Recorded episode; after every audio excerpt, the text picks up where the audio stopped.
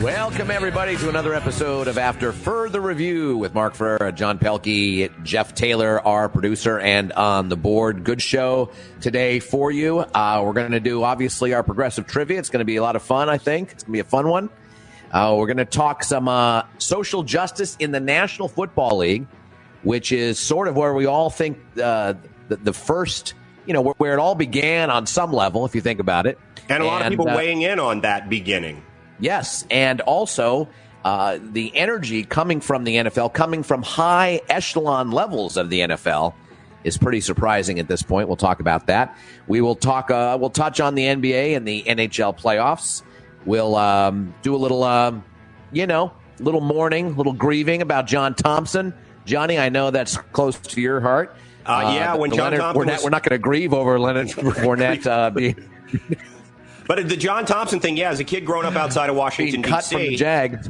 Outside of Washington, D.C. in the, well, I was there from the 60s to the 80s, but, you know, through the 70s and 80s, I mean, John Thompson was ubiquitous in my life to the point when he used to coach at Georgetown and you could walk up and buy a ticket a minute before a game and go and see, to the point where people were scalping courtside tickets for $4,000 when they became the Georgetown that everybody knows. He's a monumental figure in college basketball. No doubt about it. And his legacy goes far beyond what he did for those Georgetown teams in the early 80s that went to three out of four, I believe. Right, John? Three out of four NCAA finals, 82, 83, and 85, I think. Yeah, 82, 83, and 85. 85 was the Villanova. 82 was North Carolina. 83, they actually won it.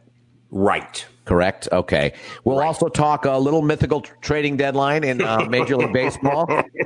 Even in a shortened season, there's a mythical trading deadline. I love it. I absolutely love it. That was probably the first thing on the table when they sat down. They went, all right, no matter how many games, there has to be a mythical trading deadline. Yes, there's no doubt about that. It's just hilarious is what that is. And we'll do a little bit more promotion of the Steagles coming up this Friday. And perhaps learning some fun stuff. I love it. And I'm going to throw a little test balloon for something I'm thinking about for a deep dive in a couple of weeks. See what y'all think about that. Let me guess. Giants. 49ers. No. Dons. No, although that is a good one. That's actually a pretty good one. 55 San Francisco Dons with Casey Jones. Right. What am I thinking? And Bill Russell, obviously. Yeah, both of those guys. Sorry, my father was a freshman. I know that. That's why I assumed you'd have Bob Ferreira on the show. We'd have actually the first deep dive with a live guest. With a live supporter of the show, although Dad never listens. No, he's like, your dad might as well be my dad. Couldn't care less. Couldn't care less about it. Hates the phone as well. Johnny's like you. Couldn't, this 30 seconds into a phone call, it's like, are we done? Can we wrap it up? Wrap it up. Yeah. What's the point? I'll never forget when I was doing a little speech for my nephew, Brian Winiger, who was a longtime producer of this show at one point in time After Further Review. And I'm up there giving a speech. I just started, and from the back, from the peanut gallery, John Pelkey yells out, "Wrap it up!" Seconds into the speech, hilarious. Economy of words. People, I understand. Talk less, smile more. Yes, there you go. There it is, Jeff. First Hamilton reference of the day. So we were just talking about how fun the Blue Jays are to watch. They just acquired Robbie Ray from the Arizona Diamondbacks. So they got what they're need. That's pretty good. That's a good sign. They and the Padres are making some serious noise prior to the mythical trading deadline, and we'll get into that as well. I was talking to Jeff a little bit earlier. He's healthy as a horse, John. Yeah. He's outside. He's working. He's improving on the house. He's getting sun. Yeah. He's losing weight. Okay. He's healthy, happy. I'm probably, 150 degrees Opposite of that, not quite 180, probably 135 to 150. How about you? I've essentially lost all hope, and I've decided to put on the weight I lost early in this. You might as well enjoy the descent. Yes. Whoa, yeah, absolutely. Oh, God, go out with a bang, people. Sure. Are you kidding me? You know, again, if you don't end up, you know, in a curb, you know. Yeah, if gutter, I'm not Poe. It's I'm just in trying Baltimore to avoid somewhere. Yeah. Right, I'm trying to avoid the Edgar Allan Poe. I don't want to die in a curb, a Baltimore curb of tuberculosis. That's where I've set the bar. That's the bar. You that know, the bar. Outside of that, whatever happens to me, I'm sure I deserve. All right, well, let's go to our progressive trivia first. Get the first four clues out the way, as they say. I think, as some people say. Look at that. I'm not even going to deal with the transitions, John, anymore. It's driving me too nuts. No, I get it. So here we go. We're looking for an NFL player, past or present. He had a 700 winning percentage his first 38-plus games in the league. That's quite good. No Pro Bowls, 80-plus career touchdowns, threw for over 10,000 yards in college. So first 38-plus games, that could be 40, that could be 41, it could be 38. It's roughly in that general vicinity. No Pro Bowls, 700 winning percentage, though, out of the gate, 80-plus career touchdowns, and threw for over 10,000 yards in college. Those are our first four clues. All right. All right, so please feel free to guess. Feel free to chime in. I don't think it's right. But I'm actually basing my guess not on the clues, but just on the fact that I think I can read your mind. Well, I like it. I like where you're going. Yeah. It's wrong. I thought it probably was, but Robert you're heading Griffin, in that direction, aren't you? It very, very well could be. Okay. Very well could be, John Thompson. Yeah. You haven't quite read my mind, but you're probably, you know, in the room. Yeah. Where it happens, if you will. So, two. Yes, indeed. All right. So social justice in the NFL, I will say this, that over the last 4 or 5 days since the NBA staged their protest / walkout, it is not Kordell Stewart. Also, very, very fun. These are fun guesses. These are very good guesses. Horribly underrated player, by the way. People forget how good Kordell Stewart would be. A fun deep dive. Yeah, I mean, people forget how different and how productive he was when he came along, and you wonder if a Kordell Stewart came along today with coaching staffs that are more well prepared for that type of quarterback. I think he would have been a perennial Pro Bowler, frankly. Yeah, and the other thing too, John, is that that's part of what the NFL is now. That's the RPOs that are part that's a regular part of the playbook. Right, and you're right with what coaches have done and offensive coordinators have done to incorporate that kind of style and make it a regular part of the NFL, mirroring what happens on the college level quite a bit. You're absolutely right. He comes into the league now, a lot more success than he had, and they would probably have protected him a little bit more, and he would have, he probably would have been a little bit more. Right. My guess, by the way, for people listening, my guess, just in case so you don't guess, it was Robert Griffin III. I think I said that out loud, but maybe I don't know if you did, but obviously injuries were part of it there, but he was just on the cusp. And I think the Redskins were, the Washington football team was prepared to change their offense to fit some of his skill set.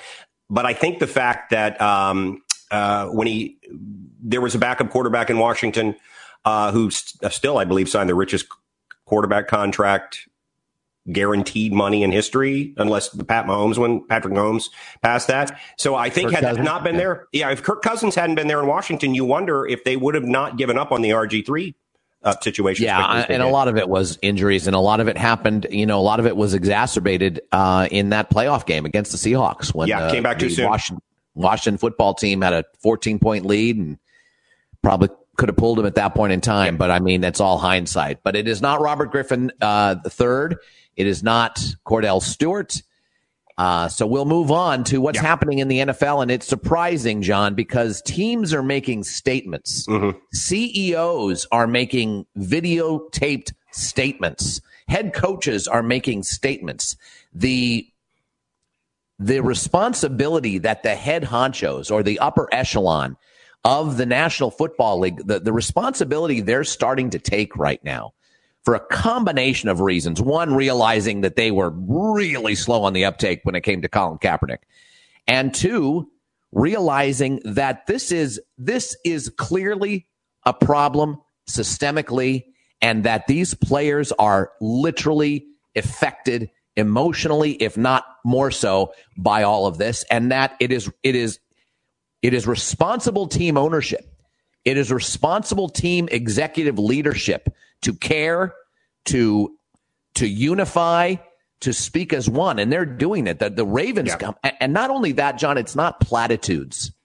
It's specific calls to action. Right. You know, the Ravens are not only talking about body cams. They're talking about, they're talking about having Mitch McConnell bring up the Policing Act of 2020 that the House has passed. They're talking about qualified immunity, ending that, ban chokeholds, no-knock warrants, the whole bit. They are specifically out there asking for these things and at the same time saying we highly, highly recommend that everyone is respectful and what's the word?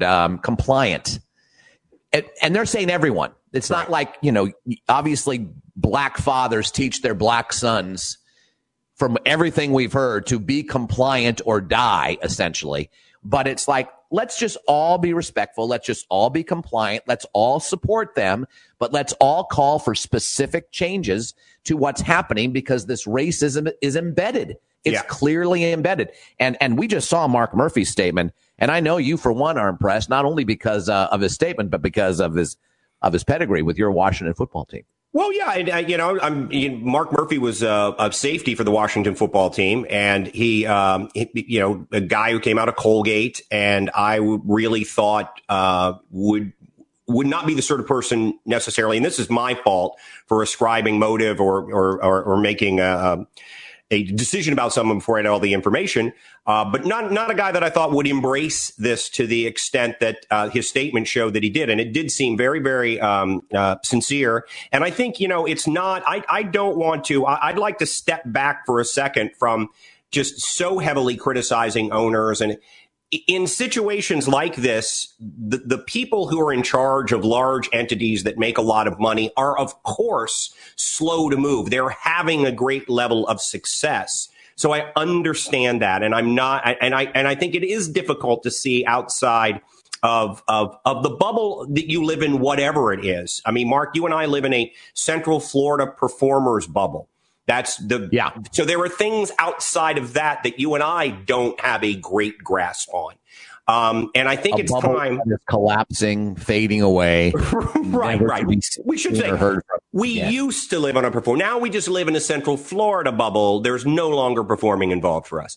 But it's not an uncommon occurrence. We've seen it before. I've done a good deal of work on my deep dive, and there's a part about in the beginning of one of the books that I'm reading about the Steagles of 1943 that talks about African-American players and the ownership at that time and how slow they were to move on certain things. So I think that's something that is a very, very common thing. I think what is uncommon to your point, Mark, is not people calling for social justice, because it's easy to call for anything in the media, on television, on Facebook, wherever. But the specific things that they are talking about, showing that they're educated as to what some of the issues are, and that they realize that it can't just be this is us out here protesting. Understand who we are and what we want and do all of it. No, they're saying, okay, we're out here protesting because we need to keep everybody's mind focused on this, because we all have a 10-second span of attention in 2020. What were we just talking about? I know. I've lost the thread. I don't even know. But that keeps people's eyes on the prize. But then also saying, okay, now that you're watching, here are the things that we need to address. Let's take these things one at a time. To your point, maybe banning chokeholds, talking about over-militarizing the police, and any number of these issues, whatever they are and whatever position you have on them, discussing them now rationally and listening to what each other is saying about it is where we've landed. And that's where we have to be and where we have to move from if we hope to make any changes. And owners like Jeffrey Lurie as well are commenting about the sea change he is seeing with other NFL owners. They are looking at this, they're seeing it for what it is, and they want to do something about it. And the Mark Murphy stuff was just terrific. Mark Murphy talking about the history of the Packers, even Vince Lombardi, way ahead of the curve, who would go to businesses in Green Bay and say, if you're discriminating against my black players, I'm going to make sure the entire team does not patronize your business. Well, that was the great story about... They won't do it. That was the great story about... that. That's the kind of power... About what Jackie Robinson did when he was in the minor leagues. They talked about how Jackie, who had, first of all, Jackie Robinson was a man. You messed with Jackie Robinson. He was not going to be pushed around. And they were traveling through the South when he was in the Negro Leagues. And if they pulled into a gas station to fill up their bus with 90 gallons of gas and the attendant said, you can't use the restroom, he'd pull the gas thing out of the gas nozzle out of the bus and say, all right, then you're not going to sell this X amount of gas. And he is credited actually with having integrated gas stations along the lines that those buses traveled because, that was $9. $9 that gas station attendant was losing. But $9 was like half of a week's salary. That's true. That is, it's rent. It's rent for the month back in 1930. And I think the one thing that we're seeing, the one thing that we always have to remember is that commerce drives almost everything, and follow the money. And what these, and I know that people who have been against boycotting and don't believe that it's solving any purpose and that they did themselves harm. And there are all kinds of positions on this, but withholding your labor to prevent someone from profiting is a time-honored way to bring attention to problems. And it is as American as, it's more American than apple pie. I'm relatively certain that apple pies occurred elsewhere in the world prior to this country. And if they did in this country, Native Americans did it first, and they should get the credit. There it is. Well, that is American then. It is. But that's not the American they're talking about. They're talking about George Washington making a pie and going, hey, I put apples in this crust. Shit, this is working. God bless America. So Joe Connolly makes a nice point, and I was going to bring this up as well, that the NFL is doing what the NBA is doing, which is making stadiums, areas around the stadium, polling places as well. Jeffrey Lurie is going to make Lincoln Financial a polling place, and Mark Murphy is going to make, what's it called, Johnsonville Tailgate Village. Apparently that's a very famous village. What the hell is that? It's I think there's a Johnsonville sausage or whatever. Well, so yeah, Johnsonville brats. Bratwurst. Come on, Mark. Come on. And so there it is. He's such a West Coast elitist. In Green Bay. Well, no, I'm just assuming that that's what it is for the tailgate. What do they call it? The tailgate. But the name Johnsonville is synonymous with only one kind of meat, and it is not sausage. Okay, sausage, bratwurst. Brats, just brats, Mark. Brats. Good God. Whatever. Oh, I mean, really. God. What? I mean, seriously? Have a Chardonnay. Have a Chardonnay. Good Lord. But they're going to make that Johnsonville Brat Village. Yeah. A tailgate. It's a tailgate area, a polling place. Well, I think they need to advocate for the After Further Review, all members of the After Further Review team saying, let's just make Election Day a holiday and get this shit over with so that we can just move on from that. So there we go. Yeah, I think you're seeing more and more of that. But I really do believe that, and voting, I believe, is the most important thing when it comes to social justice. But I also do believe that, for the NFL, and they've had time now, they have the benefit of having seen other sports that were up and running, what they're doing. They have, they now have the time, and I believe I'm seeing the inclination to, as you pointed out, approach the actual system, problems within the system that need to be addressed in some manner. And as Mark Murphy points out, the people most in position to do that are wealthy, white, privileged owners and CEOs and high executives in these things. Mark Murphy says, listen, yes, it's not just incumbent upon African Americans to change this. Right. It's also incumbent upon white people, especially powerful white people, privileged white people. And this is the CEO of the Green Bay Packers, bringing up Vince Lombardi, bringing up the fact that the team is going to visit with the governor of Wisconsin,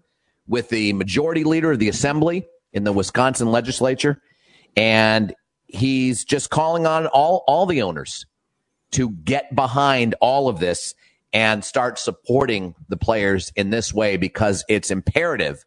I mean, he essentially laid it out like it's an imperative to do this kind of thing. And I haven't seen that, John, from ownership or from high executive positions in the National Football League this entire time. I have never seen that until basically this weekend. No, and I think players, I think it's highly noteworthy. The players are doing a great job, I think, making management aware of how important this is to them. I'm always reminded, there was an interview with Bowie Kuhn, feel free to boo, many, many years ago. And it was back during the free agency, the Curt Flood era. And decisions had been made Curt Flood lost his court case and it cost him his career. That was taken care of in 76 with Messerschmitt and McNally. But I remember there was an interview with Bowie Kuhn, what he said was, and I just thought the wording of this was so interesting, and it gives you insight into where the owners generally are. And he said, we don't deny the players important place in the game. I'm sorry? We don't deny the players important place in the game. Bowie, the players are the game. Yeah. As happy as I am for what Mark Murphy said, not gonna buy a ticket to see the 62-year-old CEO of the Packers play. Not gonna buy a ticket to see Jeffrey Lurie play. Though, if you had all the owners have to play a pickup game, I'd be in for that. So I think that often the owners overstate their importance. Obviously, they own the teams; it's their business. But, the old adage that nobody ever bought a ticket to see an owner, unless it was to throw shit at Donald Sterling, is true. And I think the players are doing a really, really good job. And I think the vast majority of the players have shown a great deal of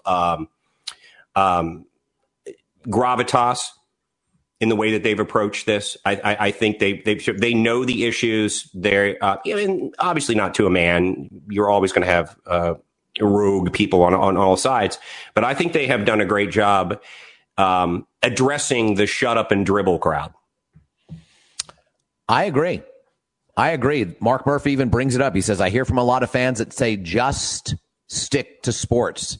Sports has always been on the front lines of, except there are some notable exceptions. The Vietnam War really being at the top of that list. You didn't see as much opposition to the Vietnam War within the ranks of players, either in the AFL or the NFL. Outside of Muhammad Ali, big. Right, but I'm just saying, like, team sports. I'm talking about, like, football and baseball. You didn't see that like you're seeing teams band together today. It's very easy to wipe away an athlete, and they certainly tried to do it with Ali and just push him to the side.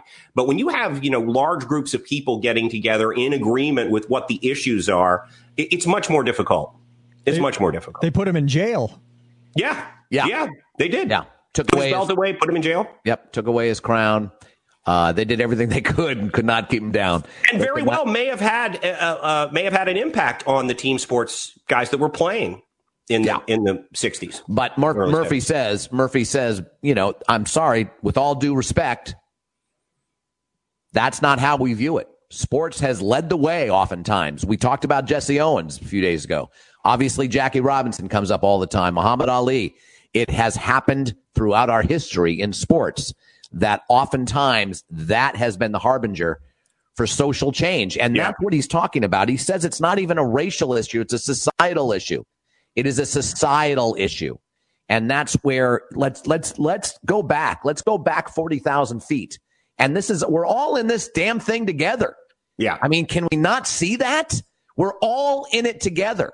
And we see the injustice. Let's all do something about it. Oh, by the way, as respectfully as we can, with understanding everyone's point of view. I think we also have to start to look at politicians on both sides of the aisle and say, we are going to reject those who divide us. We can have differing opinions, but we're going to reject division on both sides from anyone, because to your point, if we don't do this together, if we have one group, one race doing everything and the other not doing anything, and that doesn't matter which race you're talking about, we're not going to get where we need to be, which is a more... and again, we've said this, a society with better justice. Yeah. Yeah. Anyway. By the way, Joe Connolly had a guest on the Progressive, and it's not a bad one, actually. We'll go back to the Progressive, and it's a good guess, but it's wrong. Ty Detmer is who Joe Connolly guessed. We've got a Kordell Stewart, a Robert Griffin III, and a Ty Detmer in. These are the first four clues. 700 winning percentage. His first 38-plus games in the league. No Pro Bowls. 80-plus career touchdowns. Threw for over 10,000 yards in college. Next set of clues are these. He was a 30s-something draft pick. Late first, early second. Not drafted. In the 30s. He's a 30s-something draft pick, meaning he was picked in the 30s, sacked 170-plus times, double-digit postseason touchdowns, and played with three head coaches. So a 30-something draft pick, late first, early second, your guess, sacked 170-plus times, double-digit postseason touchdowns, and played with three head coaches. We have another guess coming in. And it is not Kurt Warner. It's not Kurt Warner. All right. So here we go. Let us commence now with our next topic, which is NBA, NHL playoffs. I've been on the Flyers bandwagon just this postseason, just because I chose to do that, because that's what I do every postseason. And it looks like their end. I know. And I'm all Islanders right now. I am all Islanders. Yeah, they're looking good. Barry Trotz and the Islanders to hold the cup up at the end of this thing. Well, it's interesting. The Islanders will have something to do with the deep dive I'm thinking about a little bit later. We'll talk about that. But, yeah, they're up 3-1. And the Lightning, I believe they're up 3-1 as well. They're really taking care of Boston at the moment. I'm still that's the one I'm still willing to go with Boston on that one, because so far I'm right across the board. I just that Boston-Tampa is keeping me down. There it is. Right. There it is. In the NBA, obviously, the Lakers and the Clippers have moved on. We all thought that was going to be the case. Denver, Utah tied at 3, which is a little surprising. Yeah, that's a fun series, too. It's turned out to be a fun series. That is a really, really fun series. The last couple of games, anyway, that I've watched have been great. No, they have been. Houston, Oklahoma City is also pretty fun. Houston's up in that one. We've got Boston that has moved on, obviously. Toronto that has moved on. And I guess Miami, obviously, has moved on as well. Miami's playing Milwaukee, and Boston and Toronto are playing already at the moment. So it's going to be interesting in the East. Who do you think comes out of the East, Jeff? That's tough. I want to say Toronto, but I feel like my heart is getting into that a little bit. Milwaukee's the sexy pick. Sure, the team to beat, the best team in the league, really, the... You know, I don't really two-time MVP. I don't really feel that way, though. I don't feel like they're a team that is put together as well as other teams. I feel like they are a one-dimensional team, and I think they actually got worse in the offseason because they lost Brogdon and another player whose name escapes me, but they're not as good as they were last year, and they weren't good enough to get past Toronto last year. No, they weren't. They were not good enough to get to the finals. But don't you see them? I'm just looking at narratives, and don't you see dropping that first game to Orlando, and everybody is like, weirdly. Yeah, they've been exposed. That is the classic story where everybody's waiting to dump on them and does, and now. If you're going by history, though, that means they're going to win it all, because that's exactly what the Raptors did last year. They lost game one to Orlando, and everybody was talking about them being done. And there's always these situations where a favorite loses a game, a questionable favorite. Let's say a questionable favorite loses a game early, and everybody's looking for reasons, because we're all looking for reasons why the Lakers aren't going to get there. And it just, I see that with Milwaukee. And I agree. I don't think they're a great team. I picked them just because I didn't think Toronto was going to repeat. And I think Milwaukee's a good team. But it just seems to play into the narrative that we see. We were like, everybody will go, oh, there it is. Yep, there they are. They've been exposed. Haven't been exposed. Boston's pretty sneaky. I like Boston. I'd love to see Boston sneak out of the East. They are a better team than is Milwaukee, as is Toronto. Yeah. I mean, when you lose a guy like Kawhi Leonard and you're still this good, obviously he was a peg. He was a cog in that machine, but they clearly have a strong machine to lose him and continue to have success. No doubt about it. In the West, do you still like Utah, Jeff? Well, I picked them in the beginning of the season, so I am going to stick with them. It's hard not to, though, because they are playing a team that had hopes, and they're hanging with them. And I'm not a big Clippers guy either. I feel kind of the same way about them. I don't think that they're as good a team. You saw guys that used to score a lot more that aren't scoring as much with Kawhi Leonard added to the mix, and I feel like they're not as well put together as a Utah is. So I'm gonna stick with Utah. Yeah, I like the Lakers, obviously, John. Yeah. I think Doc Rivers is a bit of a clam of a head coach. Sorry. And I just think that the Lakers will find a way to adjust to whomever they're playing and make it work from that point of view. They do seem to be a team that steps up when they need to, and then knows how to close it out. Yeah, not just with this series, but with the whole regular season.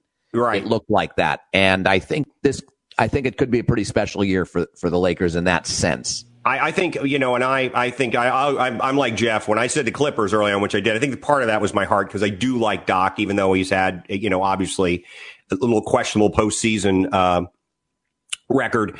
And I don't think that they're playing as well as they have in the past. Right now, the team that I kind of feel like could really sneak in and surprise everybody is the Rockets.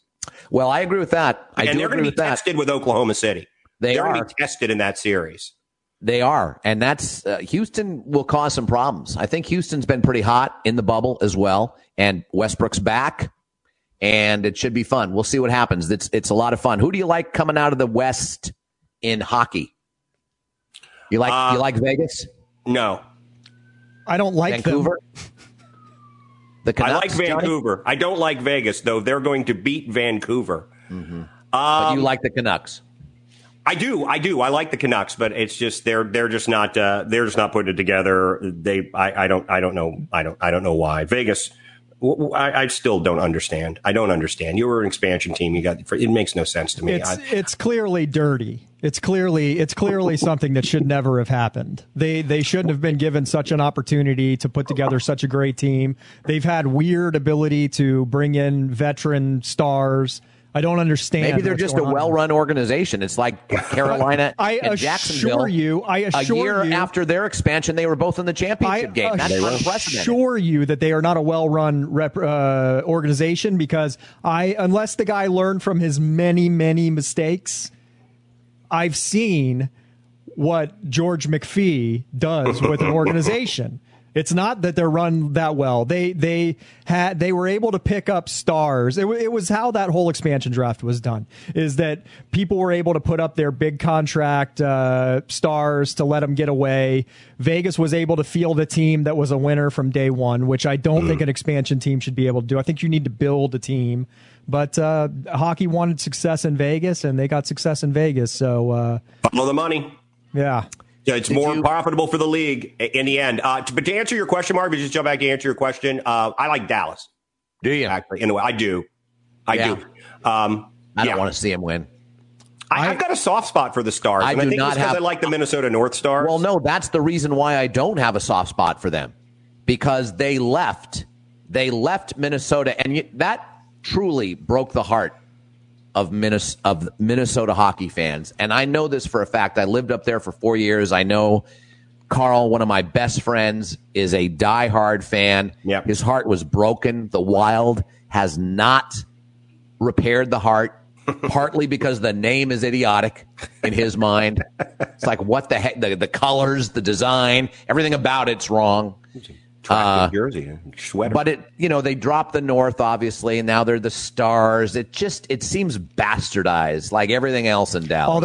Although, you know what though, Dallas, the Stars, actually, it's the best transition team move name of all time, because that's synonymous with Texas already. And the Lone Star State. Yeah. Although they should be called. They should be called the Dallas Star. They should be the Dallas Star. Yeah, as opposed to Utah Jazz or even the Los Angeles Lakers. You know, Minneapolis makes sense. Yeah, obviously New Orleans Jazz makes sense. But yes, those were less successful than the Los Angeles Lakers. Right. There should be a question mark at the end of Lakers, and then it would make sense. The Los Angeles Lakers, because it just doesn't make any sense whatsoever, inexplicably, Mark. Because I'm opposed to Dallas on moral reasons. Yeah, as any good American would be. Sure. I have a soft spot for both the Stars and the Mavericks. No, I have a soft spot for Mark Cuban. And I love Rick Carlisle because I used to hang out with him at UVA. Yes, you like Rick Carlisle. I have a soft spot for Rick Carlisle because of his connection to you, and I have a soft spot for Mark Cuban, but that's where it ends. never cared for Dirk Nowitzki. No, never trusted that guy. Are you kidding me? I feel like the Mavericks were trying to court me because we have streaming cable, and so the commercials are all wonky. And for about 3 weeks, we were getting Dallas Mavericks promotional commercials on every channel we watched. And by the end of it, the commercial would start. My wife and I would both go Mavs. that would get the commercial off of your streaming, because Cuban, he's all over that AI stuff. He's on the front lines and he's figured out how to infiltrate. All right, we've got some other guesses. It's not Kellen Moore. It's not Russell Wilson. It's not Derek Carr. Let's go back to our progressive trivia and see if anyone can continue to do this. Let's revisit the first 8 clues and then give you the last 4. 700 winning percentage out of the gate, first 38-plus games in the league. No Pro Bowls, however. 80-plus career touchdowns, threw for over 10,000 yards in college. Next set of clues, he was a 30-something draft pick. Not in his 30s, not in the 1930s, but late first, early second. I didn't know how to phrase it, John. I didn't. Sacked 170-plus times, double-digit postseason touchdowns, which is impressive. Played with 3 head coaches. Final 4 clues coming up. Played with Colt McCoy and Reggie Bush. Over 2,000 yards rushing for his career. NFL playoff record 4-2, and had a 165 winning percentage in his last 24 games. So there you go. This should open up the floodgates a little bit. Wow. Yeah, how about that? How about that, folks? All right. How about that, sports fans by definition? All right, let's go to our potpourri segment. Let's talk a little bit more about John Thompson and his remarkable legacy. We talked about the fact that he brought the Hoyas to 3 out of 4 NCAA finals, 82, 83, and 85. Lost, obviously, to Michael Jordan and James Worthy in 82. Poor Freddie Brown. Lost in an inexplicable game against Villanova. They shot 82% from the field, I think. That's what I mean. 82%. It's inexplicable. Or something like that. That is, I think it was over 70. I think it was 77% or some ridiculous amount. That is nuts. And they lost by 2. Yeah. And those guys were so familiar with each other. That was one of the great. My favorite sports memory with my dad is watching that game. And my dad wasn't even a college basketball fan, but just see Gary McClain up and down, every possession, break the Georgetown press. And, you know, in Patrick Ewing, in the great documentary they have on, and he's like, look, you know, he laid out their statistics and he's like, somebody shoots that percentage from the field and there's just nothing you can do. But I think it is also, you know, the one thing you don't want to see in a national championship game is a team where four of their five starters have seen four of your five starters like 14 times over the last 3 years. True. It's just at a point, you know what the other team can do. And Villanova knew what it had to do to keep it close with Georgetown, and then they shot 70+% in the game. So still one of my favorite moments in sports ever. And I love John Thompson and I love Georgetown, but they underperformed in national championship games. They really did. They really did. And of course, they didn't get there in '83, and that was, of course, the big miracle year with Jim Valvano. Yeah, North Carolina State. So what else? They were a little bit. Let me defend them a little bit. They were a little bit unlucky. They had the ball in their point guard's hands with enough time left to win against North Carolina, and Freddie Brown inexplicably, you know, throws the ball to, I believe, James Worthy as opposed to one of his own players. And then they lose to a team that shoots, you know, 70 whatever percent from the field in a game. So they were awfully unlucky too. When you talk about, you know, we talked about the Minnesota Vikings and how unlucky they were to come up against the Miami Dolphins and the Pittsburgh Steelers. Oakland, sure, as well, a great team, but they came up against some of the great teams of all time. And Georgetown just was a little unlucky. They were a little unlucky, as were the Vikings. But at the same time, when it mattered most, they didn't play their best. We have to admit that, both in North Carolina and with Villanova. I mean, I'm sorry. Yes, they're shooting that kind of percentage, but do something. You know, do something to knock off their rhythm. Back off the press on Gary McClain. Get your defense set. Don't, you know, you just kept thinking you could break him down. And, you know, I guess McClain swears he wasn't gacked up for that game, but he's the MVP of that game for a reason. Yeah. Because he was really they never could solve that. They couldn't limit the trips down the floor for Villanova. And what a great presence too in the game, at the school, in that area. The legacy he left, his son, you know, is a head coach. It's what the players he affected, including Patrick Ewing, who Allen Iverson in his speech at Hall of Fame, just saying, you know, he saved my life. And if you look at Allen Iverson, was recruited by every single college in the country for football and basketball. People forget Allen Iverson was the most highly recruited quarterback, or one of the two or three most highly recruited quarterbacks in college, in high school. And then the incident that happened with him, the bowling alley, I'd Google it, look it up. It was, we even talk about social justice issues. Everybody else backed off of him. And I guess Iverson's mother went to talk to John Thompson. John Thompson gave him a chance. And it should be pointed out that John Thompson gave chances to a lot of guys where people said, hey, he has no right to be Michael Graham. He shouldn't be going to Georgetown, one of the great universities of the world. And John Thompson brought him in and made sure that they went to class. I got a lot of respect for John Thompson. Hard to believe, first African-American coach to win a national championship. And it didn't happen until, you know, 1984. He was a giant, in many ways. And, I always remember John Thompson. There was a round table talking about racial issues years and years and years ago on ESPN. And I believe Dean Smith was on, who was very, very good on that too, on race issues. That hack.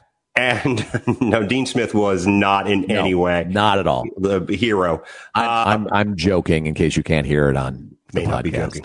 Mark hates Dean Smith. Why do you hate Dean? How can you hate Dean Smith? I tell you, I'd take all Dean Smith haters, lock them in a meat locker, and just drown them like fish. Wait a minute, fish can't drown. Lopes, there's a low line drive that just gets past the third baseman. But Dean Smith made a comment. I think it was Dean Smith, and I hope I'm getting this correct. who said something about, when an African-American player comes onto campus, we tell them, you really have to mind your P's and Q's and you really have to be exemplary. And John Thompson took issue with that and said, Why would you do that to him if you're not doing it to the rest of your players? That should be the line for all players. And he was right. He was right. That's that slow, that kind of, and Dean Smith was far from a racist or harboring racist thoughts, but that is, again, we learn with a more tuned ear to hear the problems with a statement like that. And John Thompson was way on top of that stuff. So Leonard Fournette's been released by the Jags. Mm-hmm. They just traded one of their best defensive linemen to the Vikings yesterday or the day before. Fournette had a good year in his third year. He didn't have a great year last year. I mean, the year before in 2018, he was a little banged up. His rookie year, he had a very good year, over 1,000 yards. Last year, I think 1,600 yards total, because I think he led the team in running and in receiving. Oh, by the way, he's only 25. Yeah, I guess he's accused of being a bit of a pain, a bit of a headache. But is this just Jacksonville tanking, or does Fournette? They say they tried to trade him and there were no takers. Mm-hmm. I mean, who wouldn't want a guy like Fournette for? Even just goal line situations. I think, Mark, it just illustrates how devalued the running back position in the NFL has been. I mean, I think some of Fournette's issues, and I read that he had the second lowest yards from scrimmage average. It's like 3.85 yards a carry or something like that. To Carlos Hyde, it was the next worst guy. Now that's a little because it's a little bit of a false statistic, because if you take all of the guys who've had the requisite number of carries, the difference between the top and the bottom is not that much. But to your point, he was the leading runner and receiver on that team because they didn't have a lot of offensive weapons. And I don't blame that all on him. He is considered a bit of a diva or a difficult personality. Running backs, most people feel, it's a little bit of a money ball situation with running backs, Mark. What we're looking for is to recreate him in the aggregate. We don't need... We're not going to find Eddie George. We're not going to find, you don't find LaDainian Tomlinson's very often, or, obviously I'm old and I won't mention anyone who's a current player, but you don't find those guys very often, but you can kind of create them in the aggregate with a couple of guys. It's what the Niners did last year. I mean, Shanahan, that's what most teams are doing. Yeah. They had three. Feature backs are a thing of the past. And so you're right. I mean, maybe it's just, who needs it? Who needs it at this point in time? Right. We can get that kind of production with three guys or with two guys. And if we can get that same kind of production and keep our, by the way, salary cap down, right? Because we don't have to pay any of those guys that much money, relatively speaking. And you're not overworking either of those guys. So you don't have a situation where you get a guy by the playoffs. And how many we've seen this with running backs by the playoffs. Now they're just, 400 carries into the year. Exactly. You don't have to do that. No, and you can use. You don't have to find a guy with a skill set that is. You may, out of the two guys, you may have one guy who's much better between the tackles, one guy who's much better going around the end, one guy who's better catching the ball out of the backfield. You don't have to find one guy who's good at all of those things. You can recreate that in the aggregate. I've used that phrase more times than I should have, and I won't use it again. But that, I think it says more about that than it does Leonard Fournette. That the running back position, the feature back position is almost gone, and the running back position has been devalued. All right, what's your latest guess, John? It was Dante Culpepper? Yeah. That's incorrect. Joe Connolly did get it right. He finally got it right. And congratulations. So you were with Robert Griffin III. Yeah. You were in the room. You were in the room. I didn't use it. Was just I'm ashamed. I feel shame. I mean, I feel shame. For me, are you kidding me? Yes. I mean, this is pretty much after I accused your next deep dive of being the San Francisco Dons of the 1950s. Although that's a good suggestion. That is a good suggestion. Damn it, I've created a monster. All right, so our mythical trading deadline, we've talked about Toronto and San Diego being very, very active. San Diego picked up Nola from, I think, Seattle, and they picked up Rosenthal from Kansas City, among many other pickups that they've gotten. They are loading up for this run. They feel good, and they've been a team on the come for a while. They've sort of disappointed, actually, in the last couple of years because people thought, okay, this young talent's going to finally blossom, and it looks like it's starting to in this truncated season. We've used that word far too often, and it's exciting. I know I'm a Giants fan, and I know you should root for everyone in the Western Division. You should root against them all. But I have a soft spot for the Padres a little bit. My sister and my brother-in-law both live in San Diego, and they love the Padres. They go to PNC Park all the time. I would like to see. Now, the Dodgers are just running away with everything. They are a true juggernaut, but they were last year. Mm-hmm. Jeff, you bring up the Nationals being bad at this point last year and how they made a run. Well, the Dodgers last year, throughout the entire year, were the best team in Major League Baseball by far. And they're the best team in Major League Baseball by far this time around. And we will see. They have had a really unfortunate postseason record. And I try not to say that with any glee. I try not to say that with... Well, you're failing if that's what you're trying to do. Let me just say for the record. You can't do it this way, and I'm sorry for the podcast. You can't go, I try to say that without any glee. And you look as gleeful as I've seen you since February when you had a job. Yes, that's the most gleeful you've ever seen me since I've, realized the dark future. Dream is over for Mark Ferreira. Yeah, I'm just gonna enjoy the ride down, John. Why not? Just enjoy the ride down. Hey, think of it as a bobsled run. The ride up. People are talking about the ride up to the top of the bobsled run. Yeah, God, oh my God, I'm overrated. Afraid of heights. But man, you get down, you just start speeding towards the bottom, despite the fact that at the bottom there is a brick wall that's on fire with iron spikes headed your way, and people tossing grenades at you in case that doesn't take care of you. It doesn't matter because the ride's going to be fun. Yes, indeed. Just the endless days of gin-soaked. Oh, barroom queens. And yes. Who doesn't want gin-soaked barroom queens? Well, if they don't, I don't want to be a part of them. Jeff raises his hand. What? Yes, of course you want a gin. Close the door so your wife can't hear this. Everybody wants a gin-soaked barroom queen. Especially in Memphis. Yes. All right. So I'm happy about the Padres. We'll see what happens with the Dodgers. I'm happy about the Blue Jays as well. I think those kind of teams are going to add a lot of excitement to the postseason this year. I have a question, and I think Jeff can. My question is, what are the Atlanta Braves going to do? Because they've been really, really conservative in the acquisition of free agents. I think they're 3 games up on the Marlins, who, if they just didn't have to play games, they'd be in first place at this point. But the lower echelons of the Braves farm system they don't have people ready to bring up. The AAA guys, they've been up and down with injuries and stuff. Are the Braves going to try to make some sort of a splash? Or are they going to go big finally in a year where, in the National League, to our point, everybody in the National League Central, top to bottom, are like 5-5 teams right now, so who knows what's going to happen there. And in the West, to everybody's point, the Dodgers are the best regular season team in baseball. Will the Braves make a move, Jeff? Do you think they will? They need to. If they don't, so. they need pitching. They have an incredible defense. They have an incredible offense.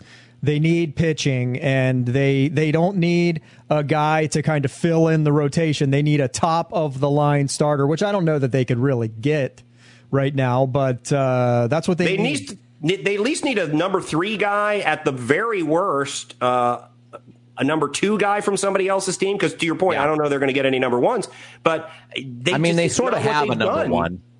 I mean, they have someone who could qualify as a number 1. Right. I'm saying going and getting somebody else's number 1. I mean, there's going to be anybody out there that they're going to want to spend the money on, and that they feel in a COVID-shortened season, is this a year that you want to go big? And there are 2 schools of thought there. Is how does that affect you in the future? Because this is the asterisked season, or do you look at it as an opportunity? That's just a big question for me, what the Braves choose to do.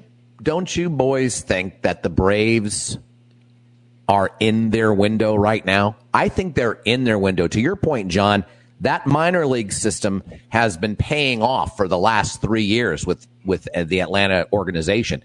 And those players are, for the last 2 years have played very well. And it's time they make a run. It's time they win a postseason series. It's time. This is their window. Right. In my opinion. So I think they need to get a starter at the very least, a guy who can at the very worst give them innings, keep them in games until the sixth inning, and so they can be ready for the postseason. They're in the peak of the Freddie Freeman era. So if they want to get something done in what would be considered the Freddie Freeman era, they need to do it quickly. But I mean, they have young kids that I don't think they're anywhere near the end of a window. I think they're more in the beginning of a window, which is scary because they're so good.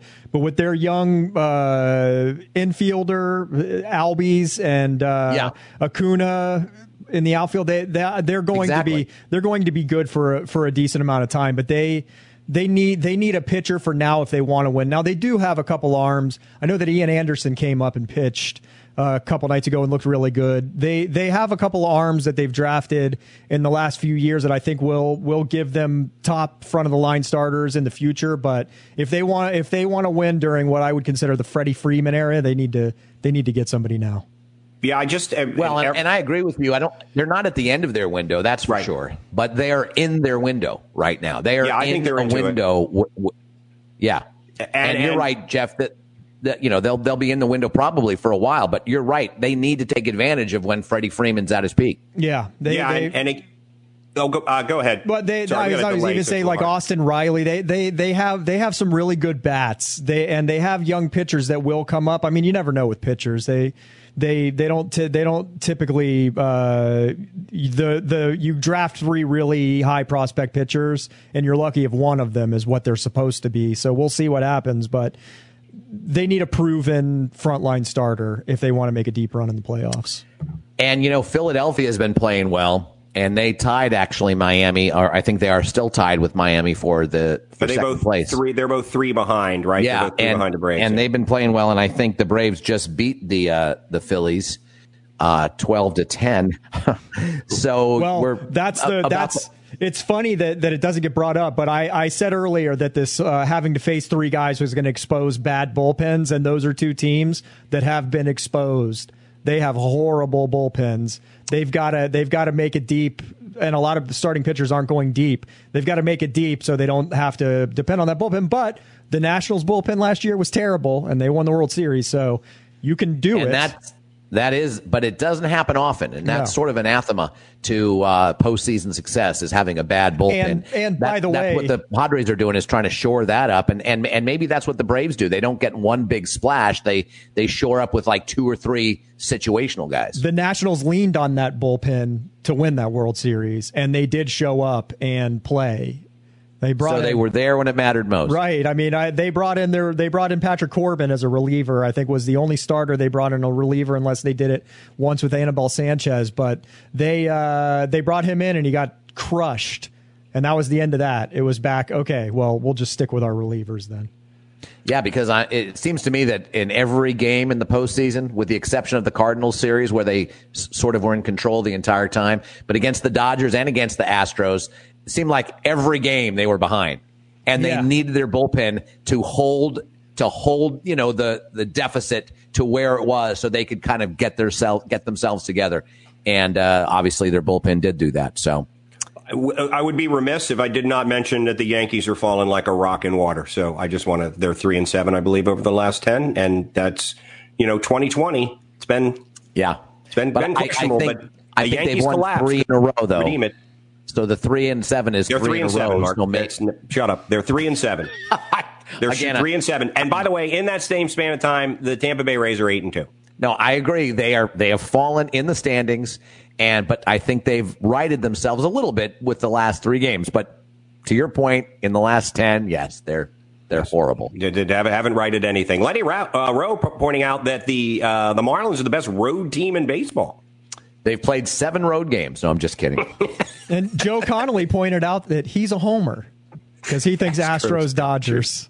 No chance. I'll take that bet. Yeah, I would take that one too. No chance, Astros, Dodgers. You know, it's funny, though, I mentioned I joked about the National League Central, and it's the only team over 500 in the last 10 games is Pittsburgh Pirates, and I believe they're 36 games out, 35 games into the season. But it's just... There's a lot of 500 baseball being played by teams right now. Well, and the new playoff format, you know, you take the top 2 teams from every division, regardless. Right. So, in the second place team in the National League Central are the Cardinals still at this point in time, and they're under 500. They're 12-13. So that's 2020. That's 2020 right there. I'm going to stop you right there. That's 2020. We're going to go through this really cool tournament, and the freaking Cardinals are going to win the World Series. No. And it's going to be miserable, and we're all going to hate baseball, and we're never going to watch again. I will hate baseball if the Cardinals.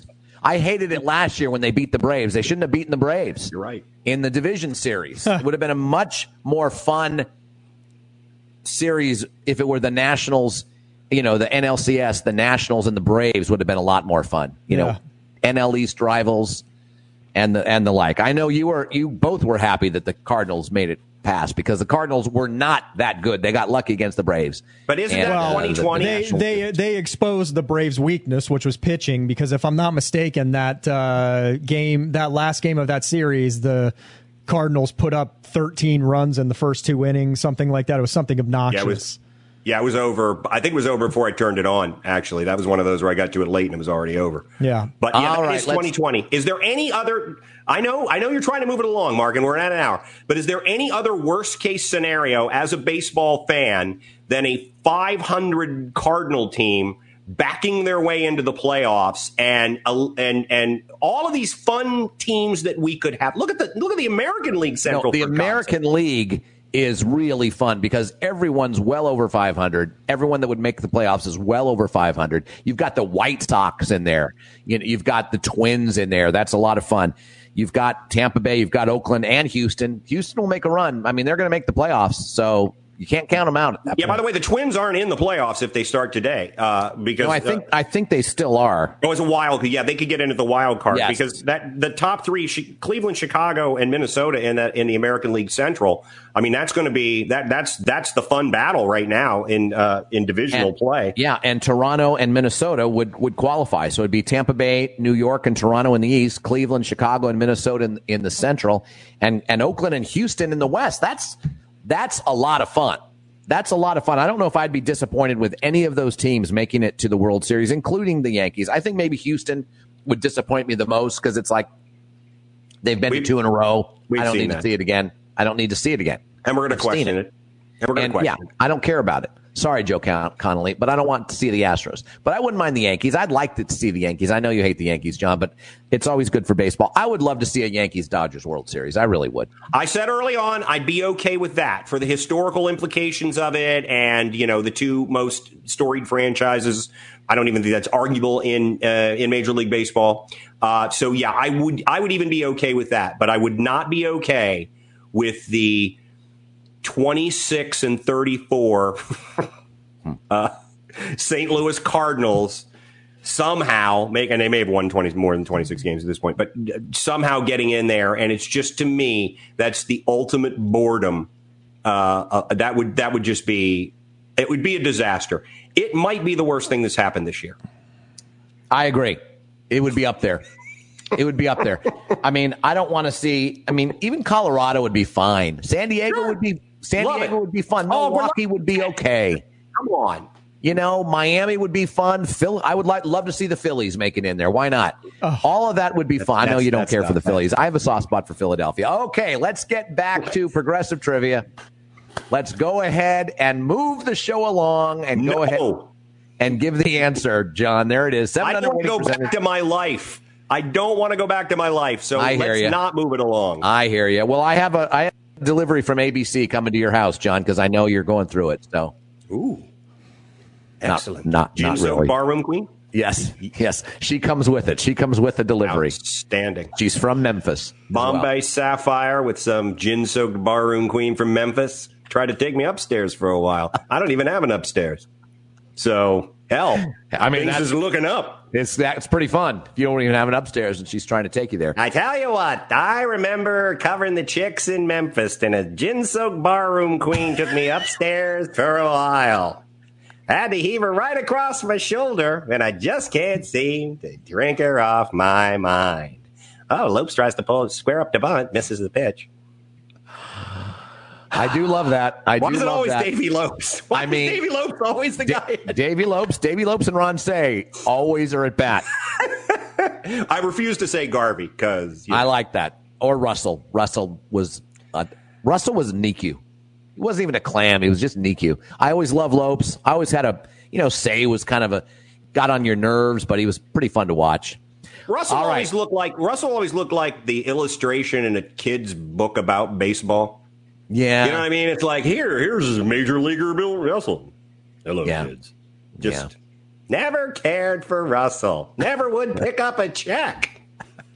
Saw him dine and dash many times.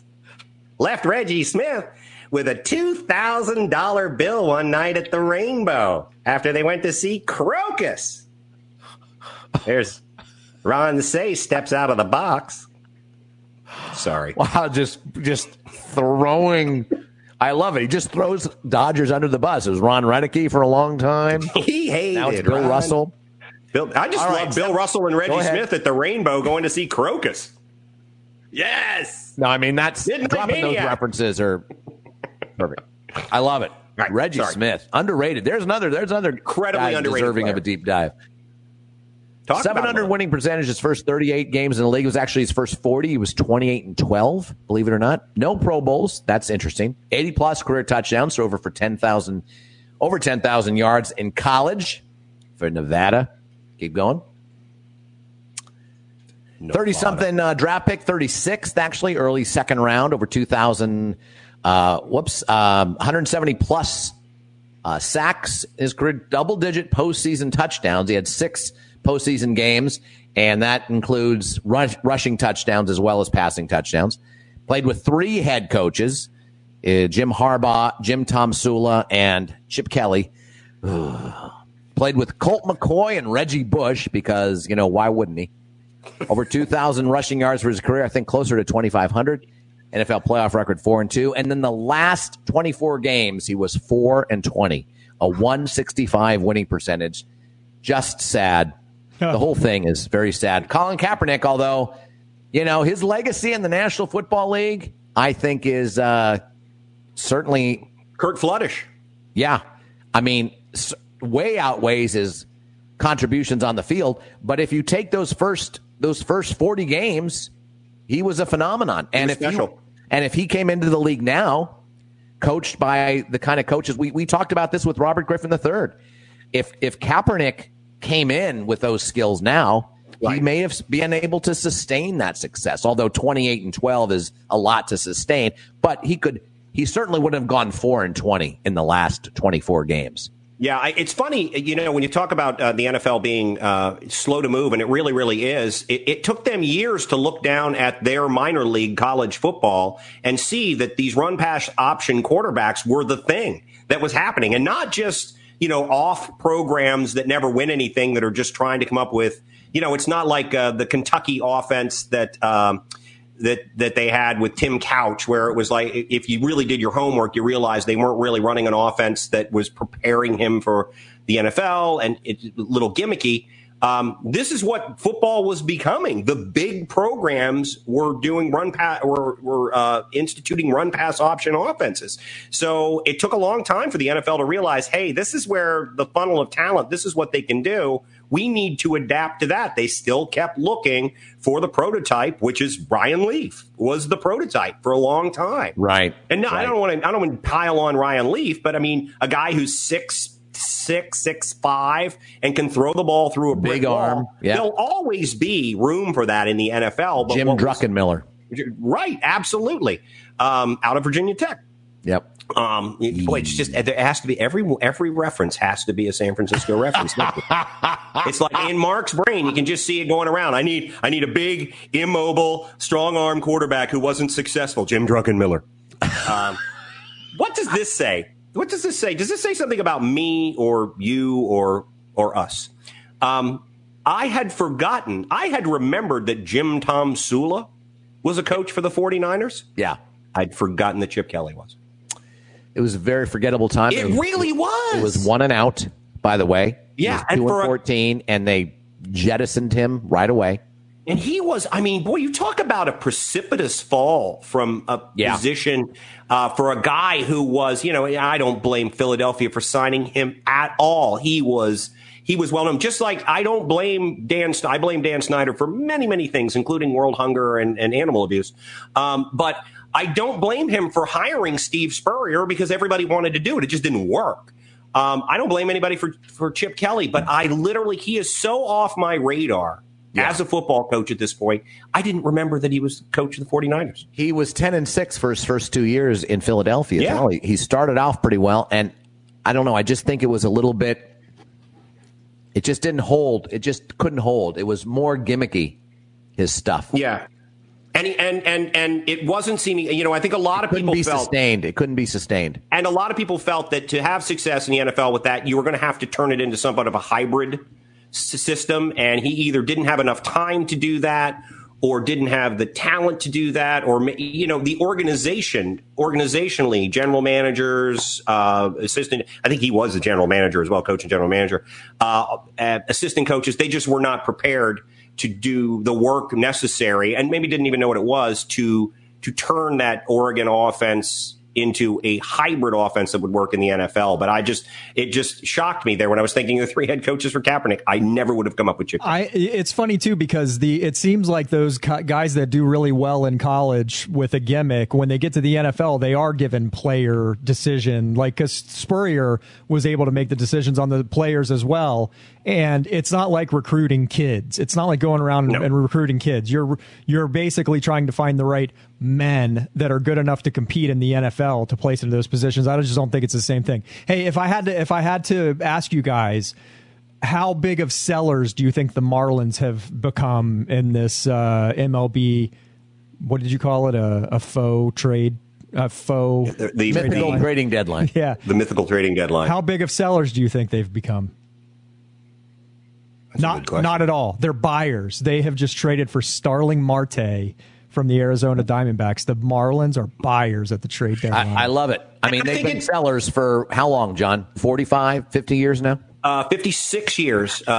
Day before yesterday, that team was actually commissioned. I don't even know if you're commissioned in the thing.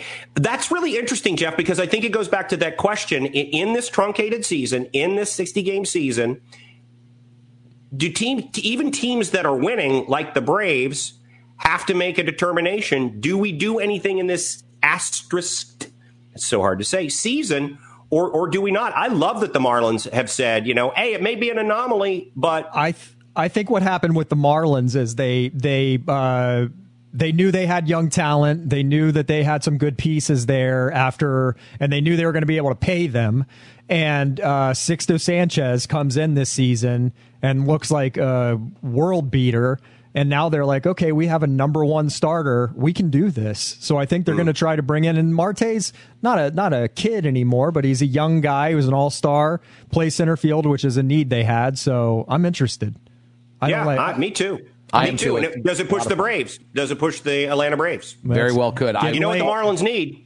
Marlins need to pile a bunch of guys on a bus and take them to a strip club and get all coroned up.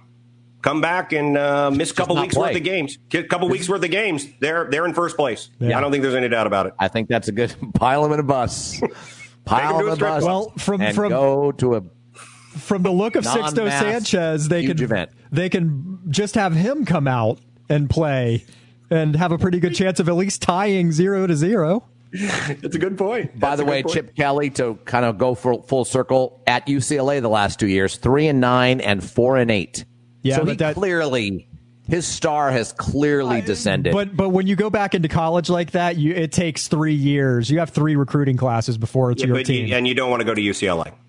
You don't. They don't have facilities. Everybody says they have the worst facilities in the Pac-12, which is just stupid, but it's just not a priority for them. And the winning years at UCLA are the exception. As UCLA alumnus, Mark Ferreira knows, they just don't care. And any knowledgeable college football guy will tell you that their facilities are bad. They pale in comparison to Colorado and Arizona State and all of these. And they've had traditional success out there, but UCLA is a bad place to end up if you're a head coach. It's a graveyard. Yeah, he still could have more success than he's having now in a couple of years when he's got his actual guys that he's recruited and been able to pull in there. He won't be there in 2 more years. Probably not. I think he's there this year, but I think Spurrier didn't have that kind of horrible success or horrible failures when he first went to South Carolina. When he came back, he did well actually. No, I was surprised he didn't. He ended up winning 11 games 3 years in a row, but that was into his tenure. To your point, Jeff. However, he didn't start out 3-9 with them. But he went to South Carolina. That's a much different. He went to a school that already had some talent sitting there. UCLA. You think UCLA would be at least as good a position as a South Carolina? No, South Carolina is a school that's been competitive in the SEC forever. They're not. They don't win it. They won 0 games. They were only competitive in the last 20 years when Steve Spurrier won 11 games 3 years in a row. That was it. Really? They had players come out, certainly. They had a couple of years where they were 7-win bowl eligible team, but they've been a better program over the last 20 years in UCLA. There's no doubt about that. Mark's getting angry. Is he? He's Did getting he lose something. His, I think he might have. No, I'm not. He's pondering his thoughts. No, I've been waiting. He doesn't cheer for Jeff. He doesn't cheer for. He went to UCLA and he doesn't cheer for. Well, there's nothing to cheer for. If UCLA really is playing USC, Mark's cheering for USC. There were delays. That's why you thought I was being. No, I was waiting for the responses. All right. So we're already at 116. We're already at 116, John. All right, all right, we can move on. No. Just wrap it up if you want. No. I want to talk a little bit about the Seagulls. All right. It is a really, really interesting story. And what is interesting about it to me is some of the pressure that was put on. I mentioned this before. Some of the pressure that was put on these players. And I mentioned that one of the members of the Seagulls just quit because he couldn't take it anymore, because during the war, anybody who wasn't in uniform was suspect during the Second World War.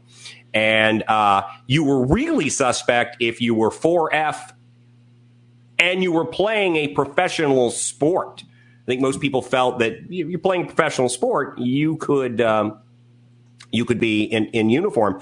But beginning 41, 42, when they started to reinstitute the draft in, I think, 41, you had to register in 41 first year that reinstituted the draft. There were the parameters for an acceptable recruit were much greater. You had to have, now, I swear to God, I am not making this up. You had to have 12 teeth. You had to have 6 sets of matching teeth. So you had to have 12 teeth. Eventually that went away. You just had to be able to be fitted for dentures.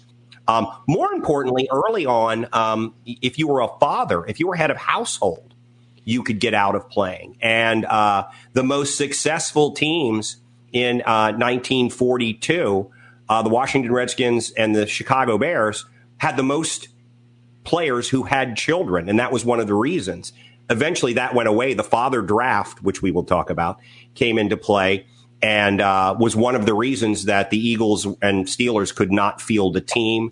But it's a really interesting story. There are going to be names. Steve Spurrier's name will be mentioned because he has a connection with the Steagles. Also very interesting, and I did not know this, so I'm going to bury the lead a little bit. I had no idea that Bert Bell, who would become the commissioner of the NFL and was the longtime owner of the Philadelphia Eagles, at one point traded his franchise and co-owned the Pittsburgh Steelers with Art Rooney. And Alexis Thompson, who we'll talk about a little, bon vivant of mythic proportions, owned the Philadelphia Eagles. Just a lot of really, really interesting stories. A couple of other teams, the Cardinals and the Bears, wanted to merge, and the NFL wouldn't allow it. The guys who tried to scuttle the success of the league for their own individual success are all of the same names: George Preston Marshall. So we'll get into all that. It is a really, really great story, really fun, and while not unique, because Pittsburgh and the Chicago Cardinals would merge the next year when the Eagles could field enough teams, but it is it's the most important story of the NFL in World War II in my estimation, because if it doesn't happen, the league. What were they really?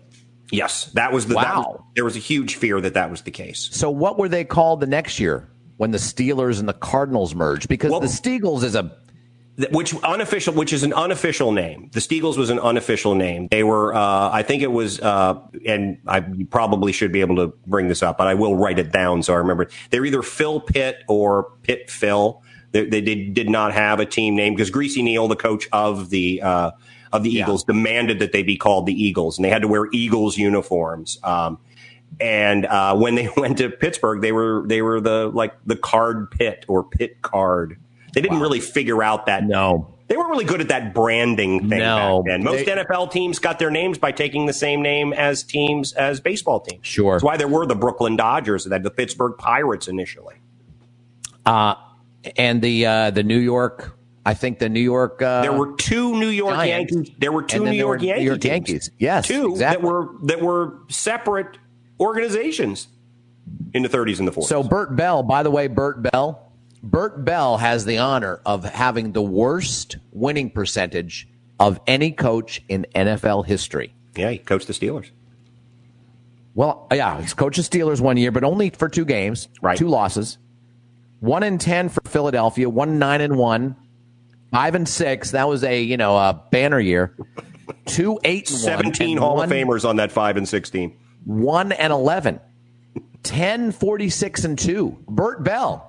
So what do you do with a coach that has the worst winning percentage of any coach in NFL history before or after? You make him commissioner. Yeah. You make Bert Bell commissioner. It's funny because he was 0-2 with that Pittsburgh, with the Steelers. And I believe it was, he was discussing with Art Rooney, what are you going to do? And I guess Art Rooney said, have you considered a coaching change?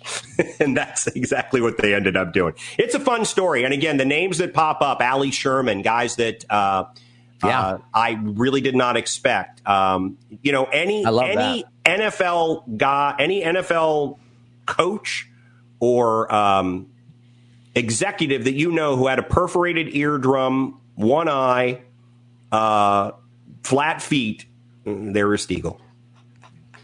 You used to stay out of the military for flat feet, for God's sake. Not sure why. I have flat feet. I mean, obviously, I can't do anything physically exertive, but that's just because I treat my body like a rodeo. But, I mean, when in my 20s, flat feet, why would that have kept me out of the infantry? I don't know. Makes no sense. John will probably know this, but interesting trivia question. You know who Steve Spurrier took over for when he got to South Carolina, who the head coach was before him? Was it Lou Holtz? It was Lou Holtz. Wow, look at that. Mark, that's what I said. Lou Holtz went winless. Yeah. I believe in his first season at South Carolina. He did, but I think he got up to 9 wins, was his most successful. He did. He turned him around. Coach of the year. They had a couple of decent years under Brad Scott, too. He was coach of the year in 2000 at South Carolina. Yeah, they had, 9 wins in 2000, 2001, something like that. Anyway, I have an idea for a deep dive. I want to get your opinions on this. This is about a season. Now, I kind of going off of your thing, John. This is about a particular year, and I'm going to concentrate on the 4 major sports, or at least I'm thinking about it. And it's one year, and it's a very fun year in terms of the regular season with all the 4 sports. Give me a decade and see if I can guess. 80s. And that, first of all, I wanted to do something that was, within the last 35 or within the last 40 years. We haven't touched anything within the last 40 years. that was my first thing. It's like, can we do something a bit more recent? So this is this year with the really fun regular season and the most lopsided losses, the most lopsided finals in all four sports. 88. No, not 88, because remember, in 88, that was a very tight Super Bowl with the Niners and the Bengals. But very tight. Oh, what? No, then 85. What was the Denver? What was the Denver San Francisco? Was that 80? That was 89. 89. 89 is not bad because there was a sweep of the A's and the Giants. Right. It was a horrible loss there. And I don't know about 89 with the 89 could be the year that the Pistons swept the Lakers. I don't know. And I don't know what the hockey situation was. But the year I'm talking, that's a good guess. Because the Super Bowl was garbage. It was 45 points. It was, but this one had a. Wasn't that close. This year had a Super Bowl blowout. The World Series losing team won one game, and both the NBA and the NHL were 4-0 sweeps. So one game you win in NHL, baseball, and the NBA, and then a 28-point defeat blowout in the Super Bowl. 84? 83.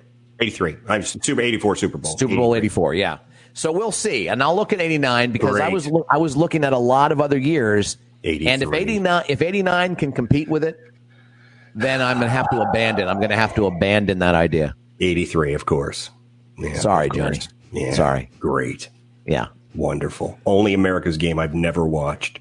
Well, the 83 Los Angeles Raiders. Good God. Oh, my Lord. But we'll see. I get it. I might not do it.